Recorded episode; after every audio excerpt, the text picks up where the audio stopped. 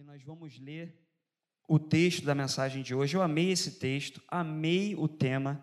É um tema que eu gosto muito. Esses dias, desde quando o seminarista Renato me mandou uma, uma mensagem, um zap, entrou em contato comigo. O Marlon entrou em contato comigo, passaram a imagem já da, da, do culto de hoje. É, uma, é um tema que eu gosto muito. O contexto do livro do profeta Jeremias é um texto que é muito forte e como Deus falou meu coração, Marlon. Como Deus falou meu coração, uma passagem que nós já, já lemos dezenas de vezes, mas a palavra de Deus é isso, né? Ela é viva e eficaz, mais penetrante do que do que espada de dois gumes, porque dividir juntas e medulas, eu acho que os médicos até conseguem explicar isso para a gente. Agora, vai explicar dividir a alma e o Espírito. Essa é a palavra do nosso Deus. Então, nós vamos ler aqui no livro do profeta Jeremias. Eu quero agradecer a Suelen. Suelen, você achou também que eu não ia falar seu nome, né? Está lá no Data Show, me salvou assim que eu cheguei, preparou o slide para mim, colocou lá no ponto que eu pedi para ela. Então, eu quero agradecer também a vida a Deus pela vida da Suelen. Jeremias, livro do profeta Jeremias, capítulo 18. Você pode abrir sua Bíblia?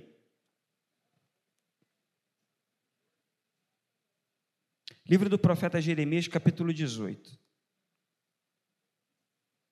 Enquanto você está abrindo, eu estou ouvindo ainda o barulhinho da folhinha, da Bíblia. Eu agradeço a Deus pela vida do Alexandre, irmão Alexandre, que me trouxe aqui com a minha família. Ele veio também com os filhos dele, que são adolescentes. E me emprestou esse óculos aqui, ó, porque eu esqueci meu óculos. Você achou que eu não ia falar também, né? Eu sou mó dedo duro, eu vou falando o nome de todo mundo. Aqui, esse óculos aqui é do Alexandre. Obrigado. Eu não sei como é que tu vai ler tua Bíblia aí agora. Versículo 1 diz assim: A palavra do Senhor veio a Jeremias dizendo: Dispõe-te, algumas traduções diz assim: Levanta-te. A minha tradução diz: Dispõe-te e desce à casa do oleiro, e lá ouvirás as minhas palavras. Versículo 3: Ele desce à casa do oleiro, e eis que ali estava entregue a sua obra sobre rodas como vaso que o oleiro fazia era de barro, se lhe estragou nas mãos. Mas tornou a fazer dele outro vaso, segundo bem lhe pareceu. Então veio a mim a palavra do Senhor. Não poderei eu fazer de vós como fez este oleiro, ó casa de Israel? Diz o Senhor. Eis que como barro na mão do oleiro, assim sois vós na minha mão, ó casa de Israel. E aí eu já vou pedir para você depois preparar o capítulo 19, porque o segredo da mensagem de hoje, ele vai lá para o capítulo 19, senão a gente não vai conseguir compreender a profecia do capítulo 18, mas depois nós vamos chegar no capítulo 19. E aí eu preparei esse slide essa semana, meditei, já tem uns 15 dias meditando nessa palavra. Tem algum vaso aí? Você é vaso? O vaso sou eu.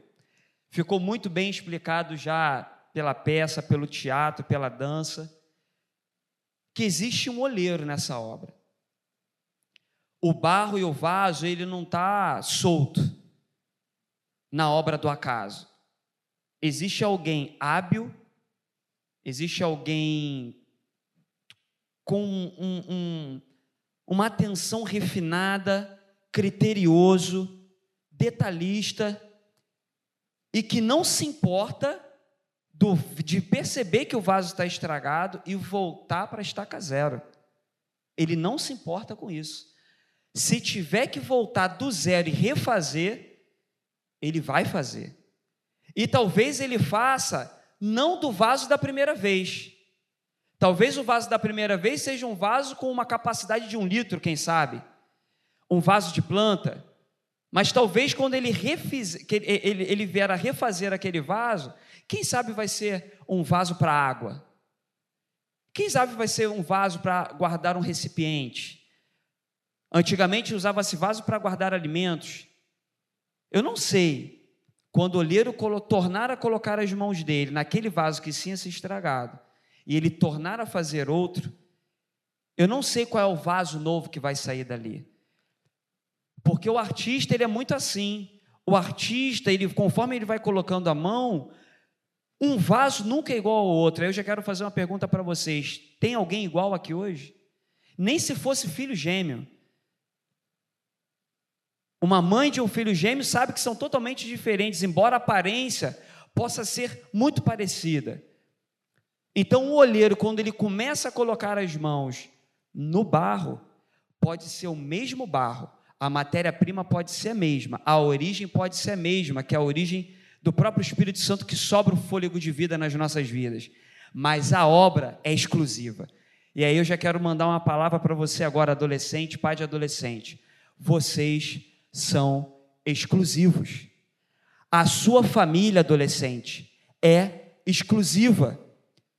Por mais estranha talvez que você possa achar, por vasos tão estranhos, pô, aquele vaso ali da minha casa, ou vaso esquisito, né? Aquele vaso mais bruto. Tem alguns vasos na nossa família que são extremamente acabados, refinados. Mas tem alguns vasos na família meio grosseirão, né? Aquele vaso bruto, aquele vaso que você coloca a mão, parece até uma lixa, né? São vasos. Existem pessoas que amam, mas não sabem transparecer aquele amor. Existem pais que amam extremamente os seus filhos, mas por circunstâncias da vida e por circunstâncias até da educação que eles receberam, eles não sabem falar um eu te amo. Mas não é que seu pai não te ama, aí ele vai tentar falar isso de outras formas, não com palavras. Mas às vezes os filhos não conseguem perceber. Às vezes o pai está querendo dizer que te ama, dando uma educação para você, ou tentando colocar você num colégio, seja um colégio público ou um colégio particular, mas ele está tentando dar algum direcionamento que ele não recebeu. E é tão difícil você dar algo que você não recebeu. Mas os adolescentes são muito intensos, eles são muito comparativos. As redes sociais estão aí, eles vão olhar no Instagram um modelo de família perfeito. E foi falado muito isso ontem, lá na Praça Seca. Ele vai olhar aquele, aquele modelo de família, me desculpe o perdão da palavra, mas um modelo fake.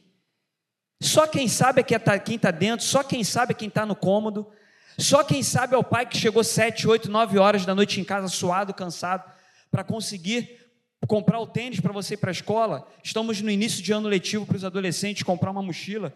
Só o pai e a mãe sabem o esforço que foi para educar aquele filho.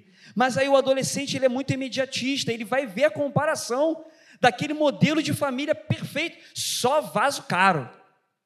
Marlon só, só tem vaso caro na televisão. Tudo perfeito.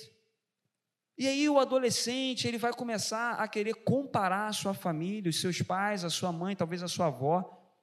Talvez você esteja aqui, você foi criado até por um tio, por uma tia.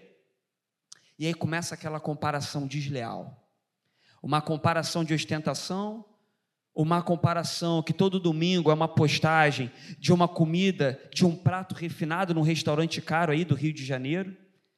E aí você está olhando para dentro da sua casa, você não tem aquele relógio que você queria, você não tem o iPhone que você queria, mas aqueles vasos caros, Marlon, aqueles vasos caros, só alegria dentro de casa. Na minha casa, é só alegria lá em casa, Patrícia? Ou tem algum aperto? Tem aperto. Vocês acham que na vida do pastor Carlos foi só mar de rosas? Hein, pastor Carlos? Naquela família de marceneiros, melhores marceneiros do Rio de Janeiro, foi só só maravilha? É claro que não. Mas a gente precisa entender que o valor, e é isso que eu queria compartilhar com vocês hoje. Cadê o vaso? Eu vi um vaso, cadê o vaso? Olha o vaso aqui. O vaso no ambiente cristão, o valor dele não está aqui, ó. O valor dele está dentro. Você não entendeu. O valor não está aqui no Daniel magrinho, ó. Vocês já viram, né? Forte do jeito que eu sou. O valor está dentro. Porque lá no Novo Testamento, Paulo escrevendo nas cartas dele, ele fala: E eu coloquei um tesouro escondido dentro de vocês, dentro desse vasinho de barro, para que o poder da excelência não fosse méritos de vocês, mas por mérito do Espírito Santo de Deus que opera em nós. Então o valor do vaso ele está no valor do próprio Espírito Santo de Deus que está dentro de cada um de vocês, dentro de cada um de nós. E aí, esse valor não é só numa aparência estética ou numa postagem no Instagram, para que essa, essa grandeza não fosse méritos próprios do ser humano, mas que seja uma grandeza, a honra e a glória, e o poder e o louvor seja entregue a quem é devido, ao nosso Deus, o nosso Criador, que é quem? Que é o, o oleiro. E quem é o Daniel nessa história? Quem é o adolescente nessa história? Quem é o pai do adolescente nessa história? É o barro. E aí eu coloquei o vaso sou eu. Nessa imagem aqui tem uma artesã fazendo um, um vaso, mas na verdade ela está fazendo uma escultura. Ali era, é, uma, é uma cabeça. Ela está fazendo uma escultura de barro que é um busto de um ser humano. E eu gostei muito dessa imagem. Pode passar para o próximo. Profeta Jeremias, adolescente, gosta de história. Quem gosta de história aí? Qual adolescente gosta de história aí? Não fica com vergonha, não, tá? Eu gosto de história. Ó, levantou ali, ó. Já gostei. Gosta de história. 587 antes de Cristo, profeta Jeremias. Interessante que a passagem diz assim, ó: dispõe-te. Outras traduções colocam assim: levanta-te. E aí você vai ver uma série de pregações. Para Deus falar contigo, tem que ficar de pé, para ter que descer. Para descer tem que subir, para subir tem que descer. Não tem as pregações que a gente acaba usando nessas figuras do texto. Para Deus te levantar, você tem que descer, porque lá desce na casa do oleiro. Mas, na verdade, é algo tão simples. É, o, o, lugar de, de Jeremias Jeremias ele, ele nasce em Judá, ele prega muito, a profecia dele está muito na região de Jerusalém. Jerusalém é um lugar alto, então qualquer lugar que você sai de Jerusalém, você está descendo. Então ele morando em Jerusalém, Deus fala assim: ó, se dispõe e desce. Desce aonde? Não é que o olheiro estava morando num porão escuro, ou no quinto andar, 10 metros abaixo da terra. Não, ali é uma região montanhosa. Já fez assim: ó, vai lá na rua de baixo comprar o pão. Eu, quando eu soltava pipa, a gente tinha uma guerra dos pipeiros onde eu morava, e tinha um, tinha um pessoal da rua de baixo. E aí cortamos o pessoal. Aí, Marlon, Marlon tem cara de pipeiro. E aí, ó, cortamos o pessoal lá da rua de baixo. É mais ou menos isso. Qualquer lugar que você desce de Jerusalém tem um mar morto, é o lugar mais baixo do nível da terra. Então, qualquer lugar que você sai de Jerusalém e andou 10 metros, você está descendo. Então, Deus falou assim: ó, vai lá, desce um pouquinho, e você vai encontrar o lugar da olaria. E ele vai lá e ele vê a obra que o olheiro estava fazendo. Mas por que Deus queria falar isso com Jeremias? Porque o contexto de 587 é um contexto que está antecipando o exílio babilônico. É onde a tampa da panela já estava aqui, ó a chaleira já estava fervendo. Olha eu com minhas linguagens aqui. Gente, na minha época eram essa, era essas frases aí. A tampa da chaleira já estava fervendo. Deus enviou dilúvio, Deus enviou profetas, Deus enviou Moisés, Josué, Isaías, que era contemporâneo de Jeremias. Deus enviou os profetas e o povo sempre caía no mesmo erro: idolatria, pecado, prostituição, Baal, arrependimento. Aí voltava. Idolatria, pecado, prostituição, Baal. Aí domingo chegava na casa do Senhor. Aí segunda-feira chegava na escola. Aí domingo chegava na escola dominical. Mas na quarta-feira. A quinta-feira viva. Não, mas aí quinta-feira, quinta-feira viva mas na sexta o vaso quebra. Mas aí eu vou para o domingo, aí peço perdão, oro, choro. Nada mudou. Nada mudou. Na história da humanidade, barro é barro. A fragilidade do ser humano sempre foi posta. Mas eu louvo ao Senhor E eu rendo graças a Deus, por intermédio de Jesus Cristo, seu único filho, que vendo o caminho que a humanidade estava tomando, ele veio, se tornou em forma de barro, se tornou em forma de homem, pecador, assumiu o meu pecado e o seu pecado, foi quebrado como caco na cruz por mim e por você. Ao terceiro dia, tudo se regenera. Ao terceiro dia, ele vem como um vaso novo, ele também foi um barro, como eu e você, sendo Deus, ele se coloca na posição de um barro, tão frágil como eu e você, sangrou naquela cruz, sofreu, mas ao terceiro dia, o olheiro, o olheiro sempre tomando conta, o olheiro pega o seu filho, seu único filho, e o olheiro torna ele de novo, e aí ele vem, aí ele já vem como leão, né? E aí ele vem ele bradando, e aí aquele barro tão frágil, aquele cordeiro tão frágil que agora está posto através do Espírito Santo que nos consola nas nossas demandas diárias, nos nossos arranhões diários, nas nossas rachaduras da vida. Ele, com a paciência, ele vem nos moldando dia após dia, até aquele grande dia, e ele não vai desistir. Sabe por que ele não desiste de você? Porque às vezes, Pastor Carlos, às vezes a gente tem uma falsa impressão que nós temos mais interesse nos nossos filhos, na salvação dos nossos filhos do que Deus. Vocês vão entender.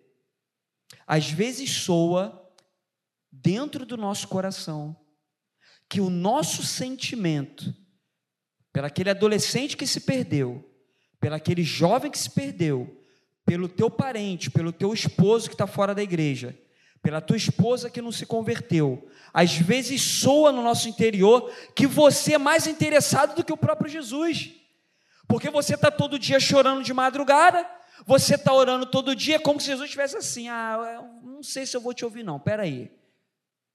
Aí você está ali orando pelo teu filho, está orando pelo teu adolescente, está orando pelo teu parente, e aí parece que Jesus está indiferente, sabe? parece que a gente ama mais aquela pessoa que se perdeu do que o próprio Jesus. Deixa eu falar uma coisa para vocês: a gente não entendeu nada. Quem é o maior interessado sempre foi Ele. Foi Ele que morreu na cruz pelo teu filho, foi Ele que morreu na cruz pelo teu esposo, foi Ele que morreu na cruz pelo teu parente, pelo teu primo. E aí você se pergunta, mas por que então parece que Deus não ouve o meu clamor? Eu oro de noite, faço campanha, mas ele está no momento ainda de mexer na roda do olheiro e ele tem paciência. Sabe por quê? Você vai aprender alguma uma, uma circunstância do olheiro.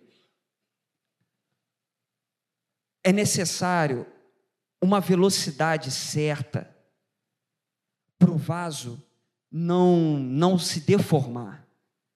Se for muito rápido o processo, a gravidade começa a atrapalhar. Já viu o carro quando você vira o carro muito forte, que você perde a gravidade, pode até capotar com o carro. O olheiro, ele tem uma velocidade certa, não adianta querer apressar processo. Se ele está moldando o barro, dá licença que o olheiro sabe como fazer. Aí você que é pai, você que é mãe, você, Daniel, mas eu estou tão aflito. Teve uma apresentação aqui tão séria que eu chorei ali. Apresentaram maconha, acho que foi um cigarro de maconha, apresentaram cerveja. Sabe aquele pai que o filho não chegou, já são duas horas da manhã. Sabe aquela aflição que só uma mãe tem, irmãos? Só um pai tem. E aí você dobra o teu joelho e fala assim: Senhor, o Senhor não está vendo, Ele é teu, sabe? Que a gente inverte. Senhor, Ele é teu. Aí o olheiro está aí o olheiro tá falando assim: ah, peraí, foi eu que morri por Ele. Foi eu que soprei o fôlego de vida dele na tua barriga, no teu ventre, mãe. Ouça, não perca a esperança aquele que prometeu, aquele que gerou aquela criança no teu ventre, ele permanece o mesmo, o olheiro não muda, ele é profissional nessa matéria, ele é excelente. E aí é que Daniel, mas o que, eu faço com essa angústia? O que, que você faz? Você vai continuar orando, você vai continuar intercedendo, você vai se colocar na posição ali também de vaso, de humildade.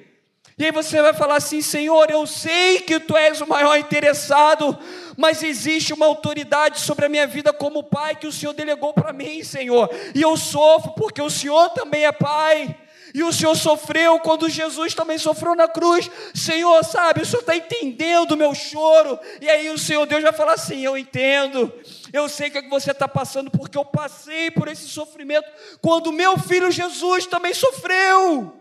Essa é a diferença do Deus adolescente. Ouça, essa é a diferença do Deus que você serve. Eu costumo dizer: machucou o dedo, conta para Jesus. Ele vai falar assim: Disso eu entendo. O meu pai José era marceneiro. Eu pegava madeira para ajudar o meu pai. Você já parou para pensar nisso? Que talvez numa dessas ajudas de carpintaria, talvez algum pedaço de madeira tenha caído, ou se não caiu no dedo de Jesus, pelo menos ele viu o pai dele ali trabalhando, cortando a mão, porque isso é normal. Quem trabalha com carpintaria, com obra, é natural, acontece duas, três, quatro vezes por dia. Aí você machuca o dedo. Sabe qual é a dica que eu dou para você? Conta para ele, que ele vai falar assim: Eu sei o que, que você está passando.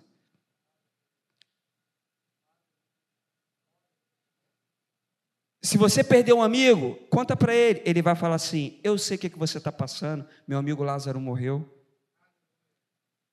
Se você se machucar, sofreu um acidente terrível, quebrou um braço, machucou, ele não teve ossos quebrados por profecia. Mas ele foi ferido e ele sabe o que é padecer. O profeta Isaías falou: homem de dores, sabe o que é padecer. Você tem um Deus que veio em forma de homem. Tudo que você falar para ele, ele vai falar assim: Eu sei, porque eu me fiz homem como você. É diferente de qualquer outro Deus com D minúsculo. Deuses de madeira, deuses de barro, deuses de tudo quanto é coisa. Deuses que não ouvem a oração, teu clamor, a tua resposta. Ah, Daniel, mas agora você falhou aí no que você disse. Porque eu estou orando já tem dois anos e eu não, não, não ouço resposta. Adolescente, vocês sabem disso. Quando está na semana de prova, olha aí, já teve gente até se arrepiando ali, ó. Semana de prova. O professor distribui provas. Na minha época era assim, ó.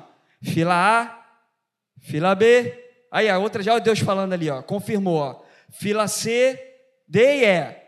Aí o outro é número. Gente, é, até para ele fazer aquela prova, ele deve ter feito até uma raiz quadrada, o professor, que ele teve tanto trabalho para fazer aquele esquema ali para ninguém colar. Aquele professor que está ali, ele quer puxar o máximo da turma na hora da prova, ele fica falando toda hora? Professor, estou com dúvida nessa questão aqui. Aí ele vai te dar a resposta, você é assim? Na hora da prova, o professor fica em quê? Silêncio. Ah, eles não entenderam.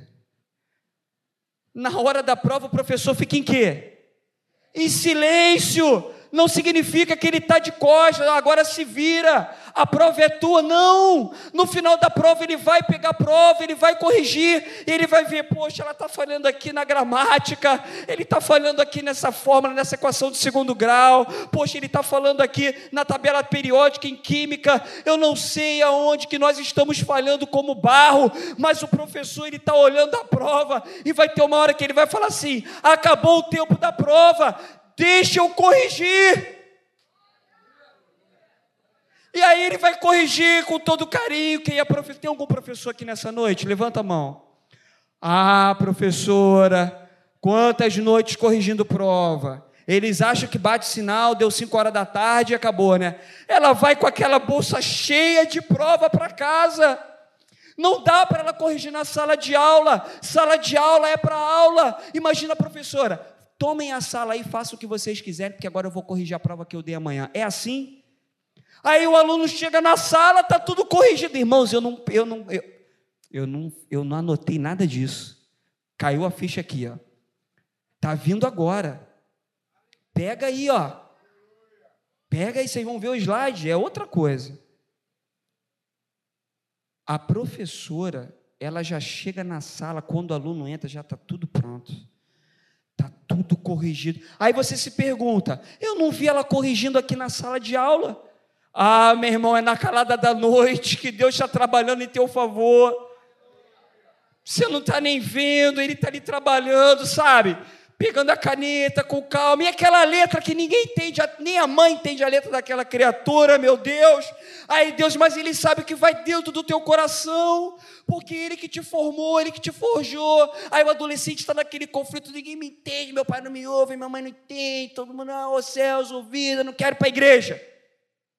Ora, ninguém está entendendo as letras da tua vida, espiritualmente falando, ora porque o Espírito Santo de Deus, ele vai pegar com calma, mas no silêncio. E ele vai pegar, e sabe quando você vê que aquele aluno que você gosta tanto, você olha, você fala: esse menino é bom, esse menino tem um futuro. Está acontecendo isso, mas deve estar alguma coisa na casa dele. Se tiver um investimento, se tivesse alguém para, sabe, aquela percepção do professor, Deus, ele sabe que todos nós temos um valor, porque foi ele que criou. Ninguém aqui é desprezível ao ponto de ele falar assim: está descartado, vai para o inferno. O inferno não foi criado para nós, ouça isso, pai, mãe, adolescente. O inferno foi criado para Satanás e para os seus anjos. Nós temos o livre-arbítrio, o poder de escolha. Ou você aceita o Senhor Jesus como Salvador, ou você aceita uma proposta de vida que Ele tem para você. Sonhos pensamentos de paz e não de mal. Ou você aceita isso, ou você aceita outra parte. A outra parte é terrível. A outra parte é uma parte de morte, aonde o caco nunca vai ser remendado. Aonde a obra do barro nunca vai ser refeita. Pode passar. Não, não passa não. Vaso caro, que eu falei vaso caro, os meninos sabem. Tem jogador caro aí? Quem sabe o que é jogador caro? Levanta a mão aí. Olha lá, ah, eles sabem. Olha lá, até as meninas. Jogador caro, tá na moda. Pai, se você ouvir esse termo, jogador. Aí, Marlon, jogador caro, jogador caro. Eles estão com essas. Jogador caro. Vaso caro. Deixa eu falar uma coisa para vocês. O nosso valor, ele está aqui dentro o vaso não tem valor nenhum. E nós somos vasos de barro. Porque nós fomos formados do barro, do pó. O valor foi no sopro, o valor foi na rua, o valor foi no espírito.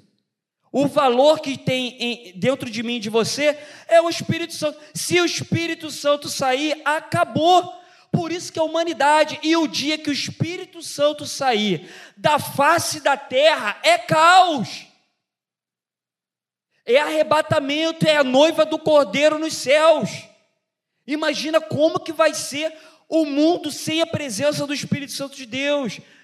Mas enquanto o noivo não vem, nós temos esse tesouro guardado dentro do meu coração e do teu coração. Nós ainda temos esse valor, que é o Espírito Santo de Deus habitando no nosso coração. Mas tem vaso caro? Tem vaso caro. Vaso chinês, Pastor Carlos. Seminarista Renato. Vasos de 70 milhões de dólares. Uau! William, 70 milhões de dólares. 46 milhões de dólares. Um vaso.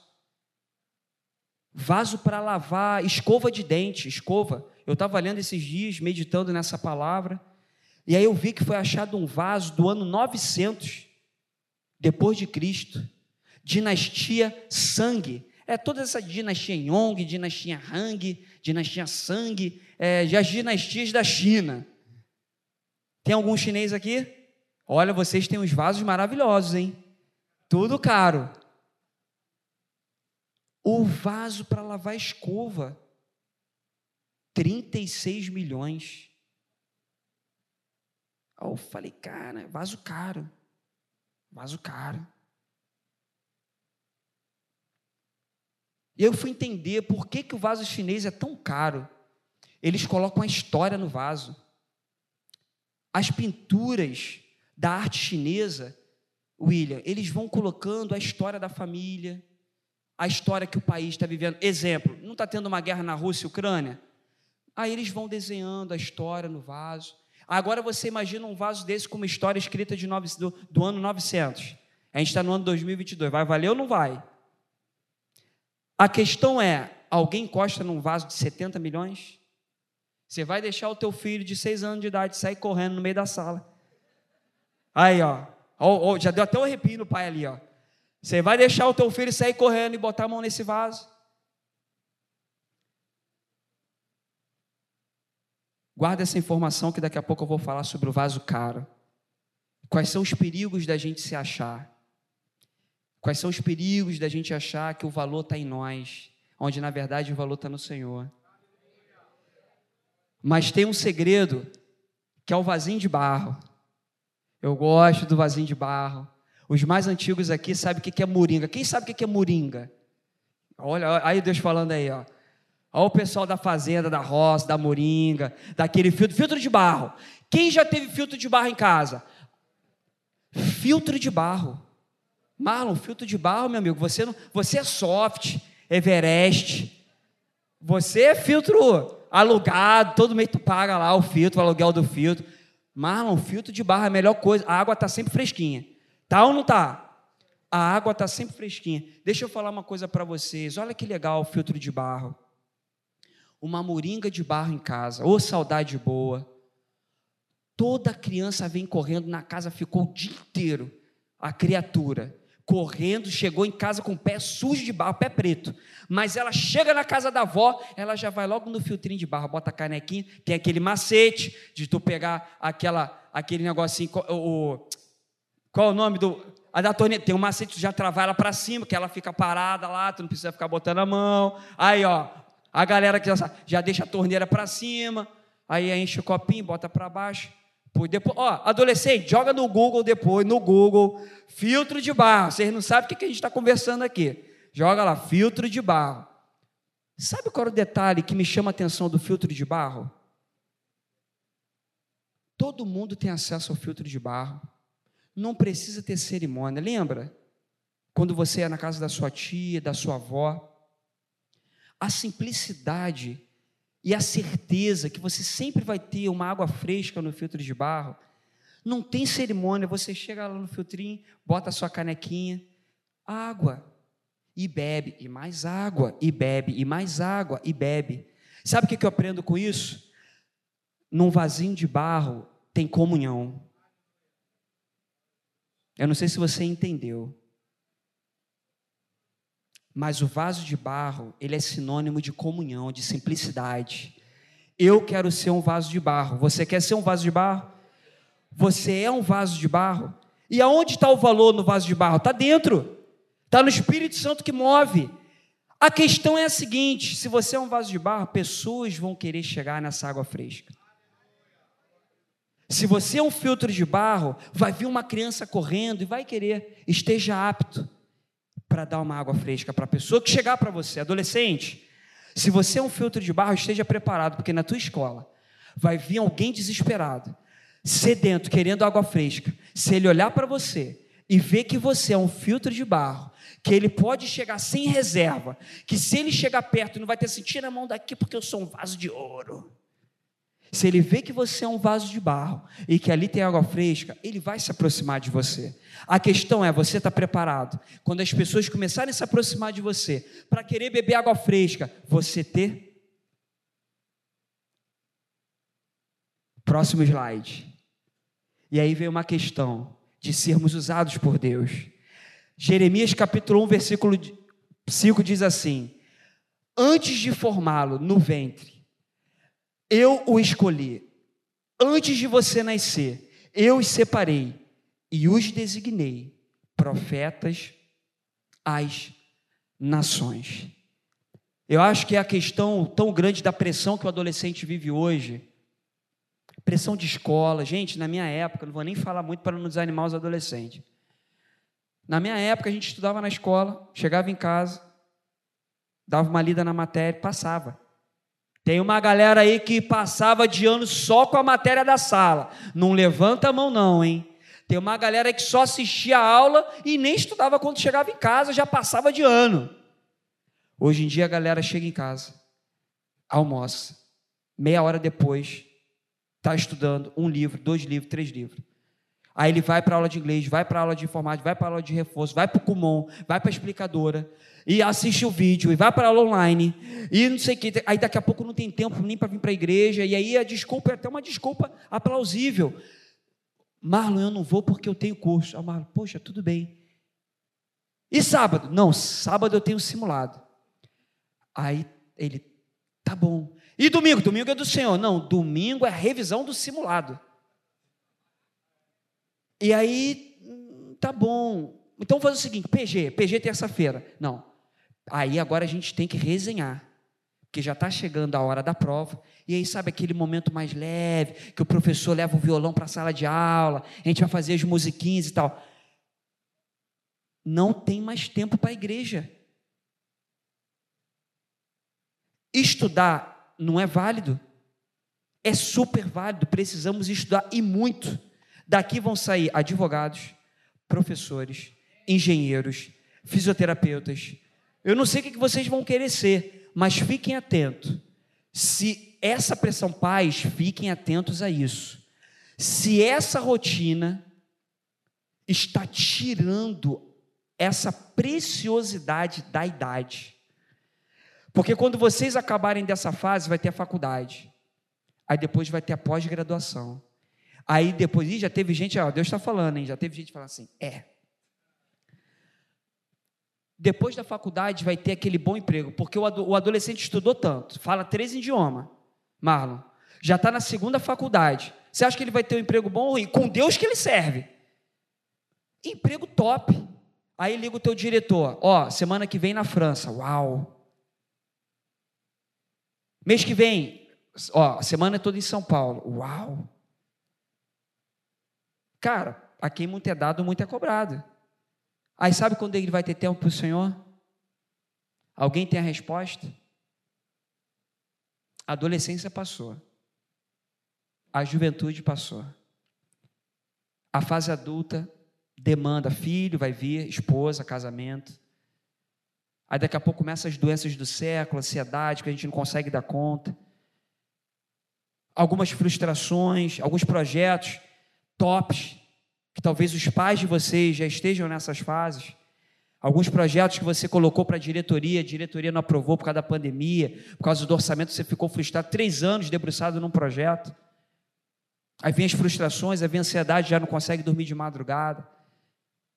Aí a esposa chega, você chega em casa cansado, a esposa quer vir falando com você, perguntando como é que foi. Peraí, não tenho tempo, estou irritado, estou nervoso, você não sabe como é que foi meu dia. Aí agride, às vezes, a esposa com uma palavra ríspida, uma palavra ácida. Cadê a água para moldar o vaso? Cadê aquela água? Porque o segredo do vaso na mão do olheiro é a água. Guarda essa. O segredo dessa passagem do profeta Jeremias é a água. Porque um vaso só pode ser moldado se tiver água. Se não tiver água, o vaso está seco. E aí ele quebra. E vaso ressecado, quebrado, não presta para nada. Está aqui, ó. Vai eu sem uma água aqui para amolecer. Eu vou pegar um super bonde, vou pegar uma cola, vai ficar horrível. Vou encher de água, vai vazar. Sabe qual o segredo dessa passagem do livro do profeta Jeremias? É porque enquanto o olheiro está trabalhando barro, tem que ter água. Porque aí o barro fica maleável. Pode quebrar quantas vezes for, está maleável. Ele faz de novo, no tempo dele.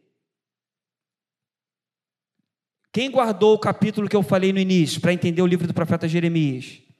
19? Vamos lá. Vamos dar um pulinho no profeta Jeremias, capítulo 19, para entender. Lembrando o contexto dessa passagem, o povo de Israel só para vocês entenderem, eles estavam sacrificando crianças a Baal. Eles estavam sacrificando. Versão atualizada, estavam queimando as crianças vivas. Você tem alguma criança na tua casa? Quantos anos tem a criança aí que você teu sobrinho? Quantos anos tem, tem, tem o seu sobrinho, seu filho? Quantos anos? Quantos anos tem uma criança aí na tua casa? Tem alguma criança na tua casa? Quatro anos? Imagina essa criança sendo morta de madrugada, viva, queimada. Ah, Daniel, mas é a cultura deles, era o povo de Israel que estava fazendo isso. Era a descendência de Abraão, de Isaac, de Jacó. Aí Deus chama o profeta Jeremias, chamado profeta chorão. Por quê? Porque ele, as revelações eram tremendas, ele não aguentava, ele falava: Deus, como que eu vou falar isso para esse povo? O povo queria matar Jeremias, vamos chamar outro profeta para falar. Esse profeta aí, ih, vamos chamar outro para falar o que a gente quer, olha isso. Vamos chamar outro para falar o que a gente quer, o que a gente gosta de ouvir. Mas nem sempre a gente vai ouvir o que a gente quer. A gente tem que ouvir o que Deus quer falar conosco. E aí, lá no capítulo 19, Deus fala assim: Assim diz o Senhor, vai, compra o quê? Em algumas versões diz um barro ou vaso. Vai, compra uma botija. Aonde? De oleiro, ainda. Ainda é o mesmo contexto. Mas ali o vaso já estava pronto, já tinha passado pela mão do oleiro, estava com água quando ele estava sendo feito. Aqui não. Aqui o vaso já está pronto, já saiu da olaria. O vaso já está lá pronto para ser vendido. Vamos lá. Vai lá na casa do olheiro, pega a botija, leva consigo alguns dos anciãos do povo e dos anciãos dos sacerdotes. Sai vai e ao vale do filho de Inom, que está à entrada da porta do olheiro, e apregou ali as palavras que eu te disser e dize: Ouve as palavras do Senhor, ó reis. E eu vou abrir um parênteses. Ouve as palavras do Senhor, ó Maranata. Ouve as palavras do Senhor, ó Maranata Tim. Ouve as palavras do Senhor, ó jovens com atitude.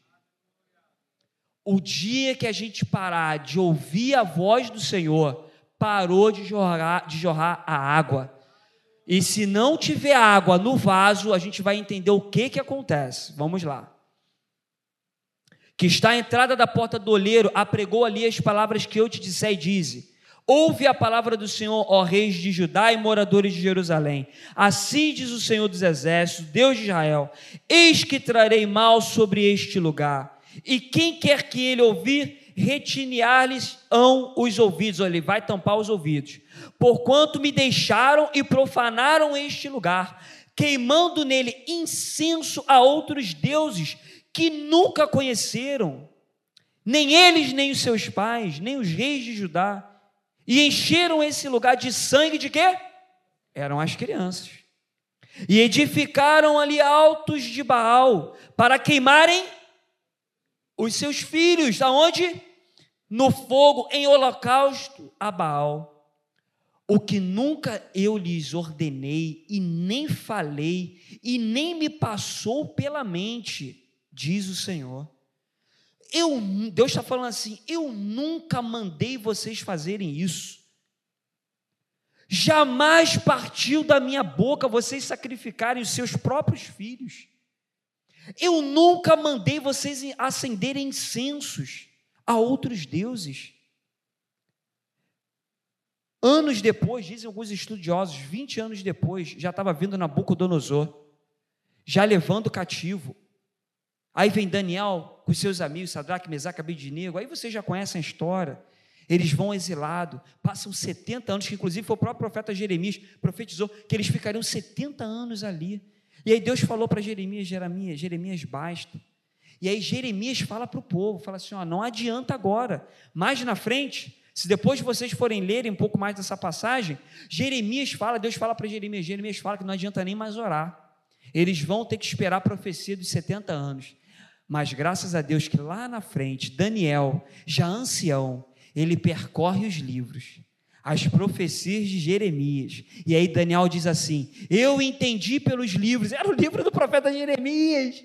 E aí Daniel fala assim: Eu entendi pelos livros, está se chegando próximo a profecia, os 70 anos estão se chegando, vai acabar o exílio. E aí o exílio acaba, e aí Deus pega o barro, Olha a graça aí. Quem disse que a graça não está no Antigo Testamento? E aí Deus pega de novo o barro e dá mais uma chance para o povo de Israel. É o Deus maravilhoso que você serve. Mas você está preparado para ser usado? Tem um hino da Aline Barros que fala assim: oh, eu não vou nem ousar cantar. Cada um com o seu vasinho de barro, né? Né, William? Cada um com o seu vaso de barro. Eu não vou nem ousar cantar. Mas tem um hino da Aline Barros que fala: usa-me como um farol. Olha eu cantando já aí, ó. Como um farol. O Marlon, tu canta, né? Como um farol que brilha à noite, né? Como flecha. Não é assim? Como ponte. Usa-me. Usa-me. Talvez o adolescente fica se perguntando: como que eu vou ser usado? E aí, uma vez eu estava falando com, acho que foi lote 25 de agosto. E eu me lembrei agora daquela palavra. Você pode ser usado, você é bom na matemática, adolescente. Quem sabe através desse vasinho da matemática aí que Deus vai te usar? Ah, Daniel, mas eu tenho um bullying na minha escola, todo mundo me chama de nerd, de CDF, eu sou bom na matemática. Quem sabe esse foi o vasinho de barro que Deus colocou na tua mão? Quem sabe tem uma menina desesperada lá, já com ansiedade, sofrendo de ansiedade, porque a matéria dela, ruim, é matemática. E ela já não sabe o que faz, e o pai dela não tem a paciência que o teu pai às vezes tem, e o pai dela está cobrando, jogando na cara, porque não são cristãos, jogando na cara que se ela não passar de ano, ele vai cortar tudo dela, e a garota já está desesperada, já está se cortando, já está, a ansiedade dela, ninguém resolve, chorando, chega na escola chorando, e você fala assim, por que, que você está chorando? Ela fala assim, porque eu sou horrível em matemática, aí você, eu sou boa em matemática, e aí você fala assim: vamos combinar um dia para a gente estudar matemática? Aí o olhinho dela vai brilhar da sua amiga. E ela vai falar assim: vamos, sendo que só tem um detalhe: dentro de você existe um tesouro escondido que é o Espírito Santo de Deus. E aí, antes de você estudar matemática com ela, você vai falar assim: vamos orar antes de estudar? E aí você vai falar assim: Senhor, toma minha amiga nas tuas mãos porque assim como ela não é boa na matemática, eu não sou boa em física. Todos nós temos alguma deficiência, Senhor, mas que o Teu Espírito Santo de Deus, assim como o Senhor me ajudou na matemática, ajuda ela e que eu possa ser um instrumento, que eu possa ser o quê? Um vaso nas tuas mãos. Provavelmente essa menina vai estar olhando assim para você, ó. Você não vai estar vendo, você vai estar de olho fechado mas ela vai estar olhando. Mas aí, quem convence o homem do pecado é quem? É o Espírito Santo, é ele que vai agir. Às vezes o adolescente assume muita culpa, porque ele vê o pastor Carlos pregando, ele vê o seminarista pregando, só pregação top, top. Pastor Romulo, tópico 1, 2, 3, subtópico 4, 5, 6, letra A, B, C. Tá gravando não, né? Ai, tá gravando. Pastor Romulo, ó, beijo. Mas eu estou copiando o senhor, também estou nesse negócio de slide aí. Aí o adolescente, como que eu vou pregar? Como que eu vou falar? Como, sabe?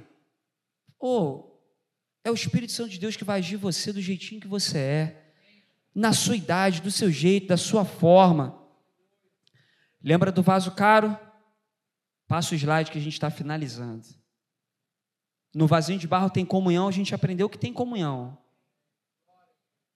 Pode passar o slide. Isaías capítulo 64, versículo 8. Contudo, Senhor, tu és o nosso Pai, nós somos o barro, tu és o oleiro, todos nós somos obras das tuas mãos. E por que, que Isaías está falando também de barro, de oleiro? Eles eram contemporâneos, ó. É tipo eu e eu e eu e Marlon, contemporâneo, a gente é da mesma da mesma geração, eu e o William. Eu e seminarista Renato, contemporâneo. Contemporâneo é isso. A gente está vivendo. Isaías era contemporâneo de Jeremias, estão falando a mesma coisa. Porque o Espírito Santo de Deus é o mesmo, ele fala para a igreja de uma forma nivelada. Ele falou com Jeremias, ele falou com Isaías também sobre barro, sobre olheiro. Só tenham cuidado. Lembra do vaso caro, vaso de 70 milhões?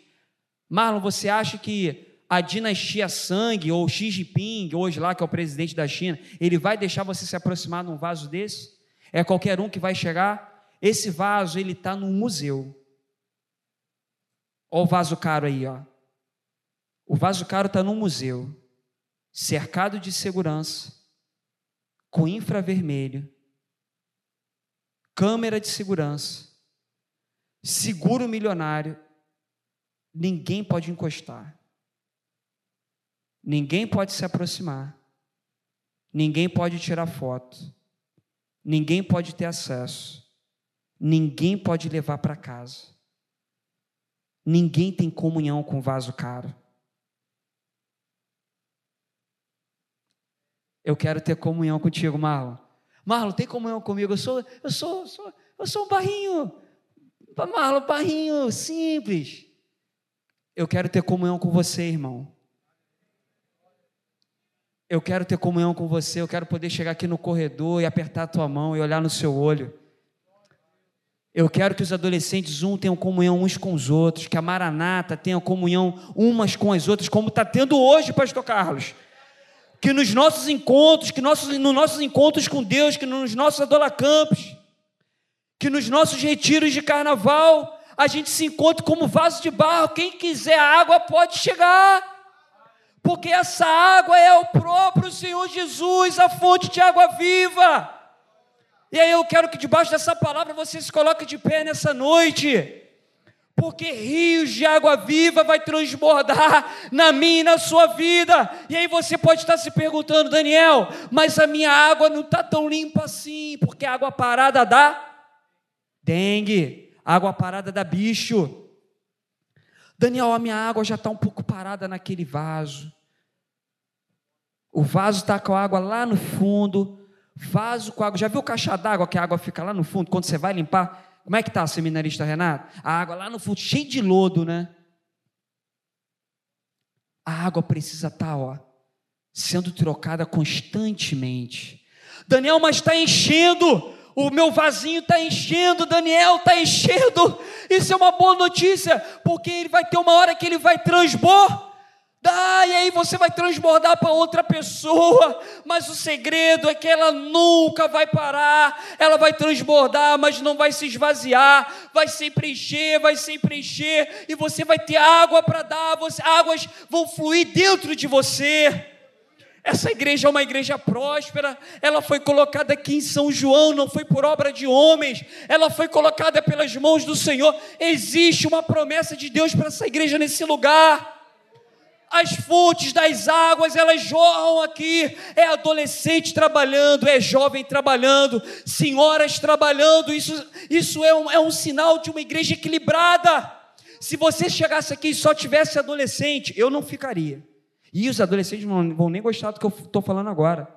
Se eu chegasse aqui e visse só adolescente, eu ia achar estranho. Tem alguma coisa estranha aí. Esqueceram os anciãos da casa do Senhor.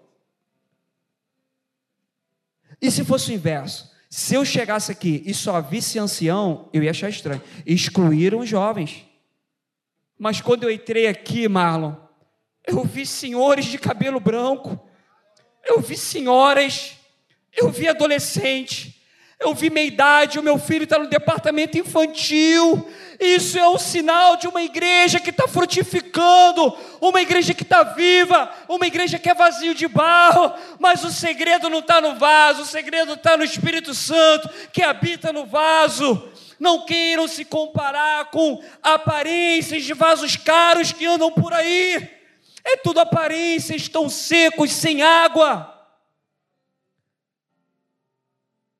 Jeremias capítulo 19, versículo 10 diz assim: Se você levantou e fechou a sua Bíblia, não tem problema.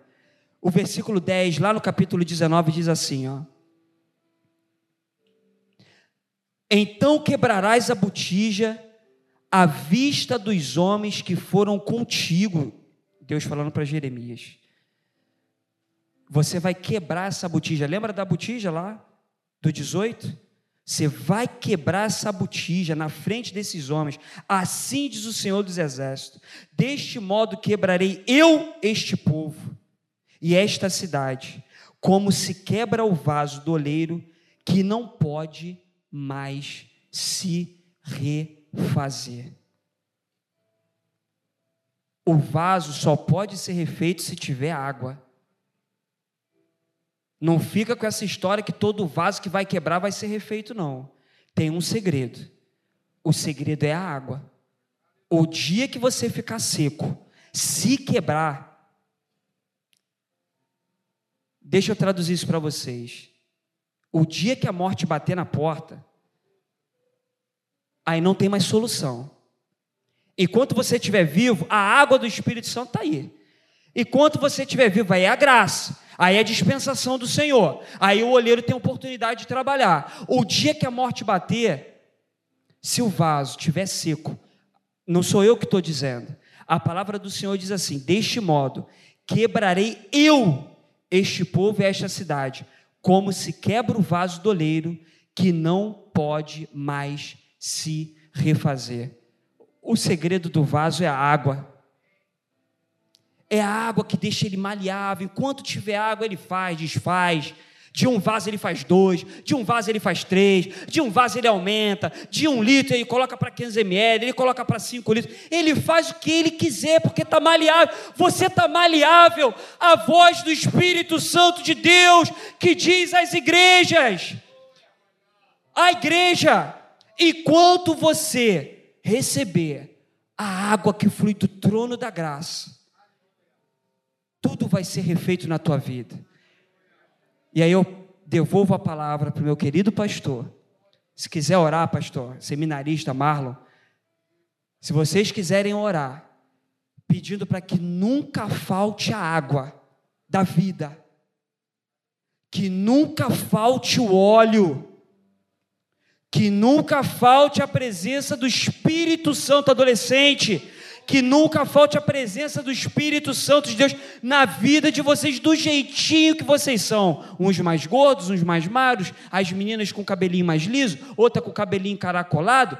Vocês vão ser usados do jeitinho que vocês são, para essa geração. Assim diz o Senhor. Amém? Aplauda o Senhor. E eu agradeço.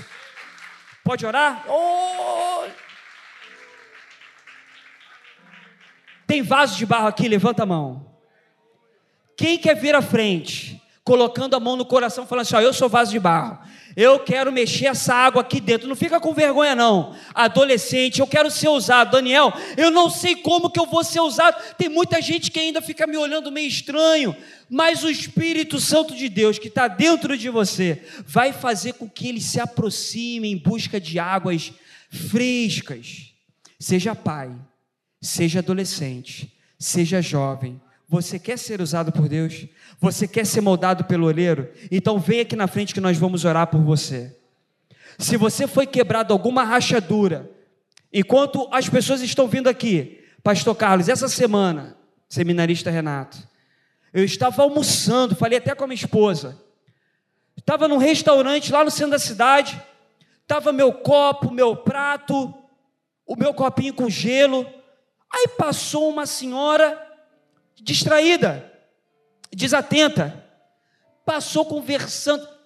Ela levou tudo da minha mesa. Levou copo, levou prato, voou tudo, caiu, quebrou tudo. Quebrou tudo. Na semana que eu estou meditando sobre o vaso.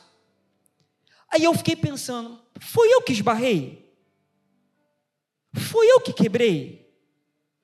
E aí Deus falou assim: Daniel, assim é na sua vida. Tem coisas que vêm de onde você menos espera. Quem sabe nessa noite, algumas coisas vieram contra o teu vaso, que não dependeu de você. Uma palavra que falaram que feriu diretamente o teu coração e rachou o vaso, e a água está indo embora, meu Deus. A água está vazando rapidamente. Essa água é a presença do Espírito Santo. E por que, que a água está indo embora? Porque veio um rancor porque vê uma raiva dessa pessoa que falou isso para você. Deixa o Espírito Santo curar isso rápido, tampar essa fechadura. Entrega, entrega essa mágoa na mão do olheiro, fala assim: "Senhor, tampa essa rachadura agora". Porque não depende de você. Libere esse perdão em nome de Jesus. Eu não sei nem para quem eu estou falando isso. A água está indo embora. Não permita que quando a trombeta tocar e o noivo olhar para os vasos, nós não venhamos a serem encontrados dessa forma, ou vazios ou seco, mas quando ele olhar, ele olhar vasos ainda maleáveis, vasos com água, vasos com azeite, com a botija transbordando. E ele vai recolher todos os vasos e vai levar para ele, porque ele é o nosso Deus. Porque se for o contrário, naquele grande dia, e o vaso estiver seco, vai se quebrar de uma vez por todas, para não ter mais volta. Mas eu louvo ao Senhor por esse momento que quem está aqui, ou quem está aí, todos nós somos vasos. Os irmãos que estão ali, por favor, estendam sua mão para cá. Quem está aqui na frente, coloca a mão no seu coração. E nós vamos orar em nome de Jesus. Senhor, nós somos o barro, e glória ao teu nome por isso. Porque, Senhor, tu és a fonte de água viva. Enquanto esses rios jorrarem, vão fluir vida, e aonde estiver morto vai tornar a viver. Como árvores plantadas junto a ribeiros de água, que dá o seu fruto na estação própria, onde as suas folhas sempre permanecem vistosas e nunca vão se secar, nunca vão morrer, onde as suas raízes vão tomando profundidade e a árvore vai amadurecendo. Senhor, que o teu rio de água viva possa fluir, Senhor, nesse coração. Se porventura tem alguém, Senhor, com o coração seco, ressequido, ferido por marcas dessa vida, Senhor, nós não sabemos as circunstâncias, ó Pai. Quantas palavras, Senhor, da, da parte do inimigo, palavras para fazer o teu povo parar. Quem sabe tem algum vaso quebrado aqui nessa noite mas nós te rendemos graças por intermédio do Senhor Jesus Cristo, que deu a sua vida pela noiva, pela igreja, que pega o caco, que pega o vaso, que derrama água e que refaz e que torna ele útil na sua casa. Depois que o vaso é refeito, depois que o vaso é moldado, ele está pronto para ser usado. Senhor, tu estás olhando agora a tua igreja, nesse processo de reconstrução, nesse processo de regeneração. Senhor, agora toma cada um que está aqui, Senhor, e usa da forma que tu quiseres, do jeito que tu preparaste, conforme o propósito de vida que tu tens para cada um, que eles possam ser usados e, Senhor, em teu nome que daqui saiam professores de escola dominical, que daqui venham sair evangelistas e seminaristas e pastores, que daqui venham sair professores de, de, de departamento infantil, músicos, Senhor, porque a obra é tua, a olaria é tua, oh meu Deus, tenha misericórdia de mim, Senhor. Tenha misericórdia da igreja missionária evangélica Maranata. Quantos vasos estão com, virados de cabeça para baixo, com poeira? Quantos vasos colocaram as suas armas espirituais guardadas? Não foi o Senhor quem pediu as armas, Senhor. Nós é que estamos devolvendo, Pai. O Senhor nunca pediu de volta. Mas, Senhor, que nós possamos pedir de volta as armas, os dons, que possamos usar os dons na tua casa para a edificação do corpo, Senhor. Em nome de Jesus, Pai, nós profetizamos, Senhor, para a tua igreja. E nós te agradecemos. Em nome de Jesus.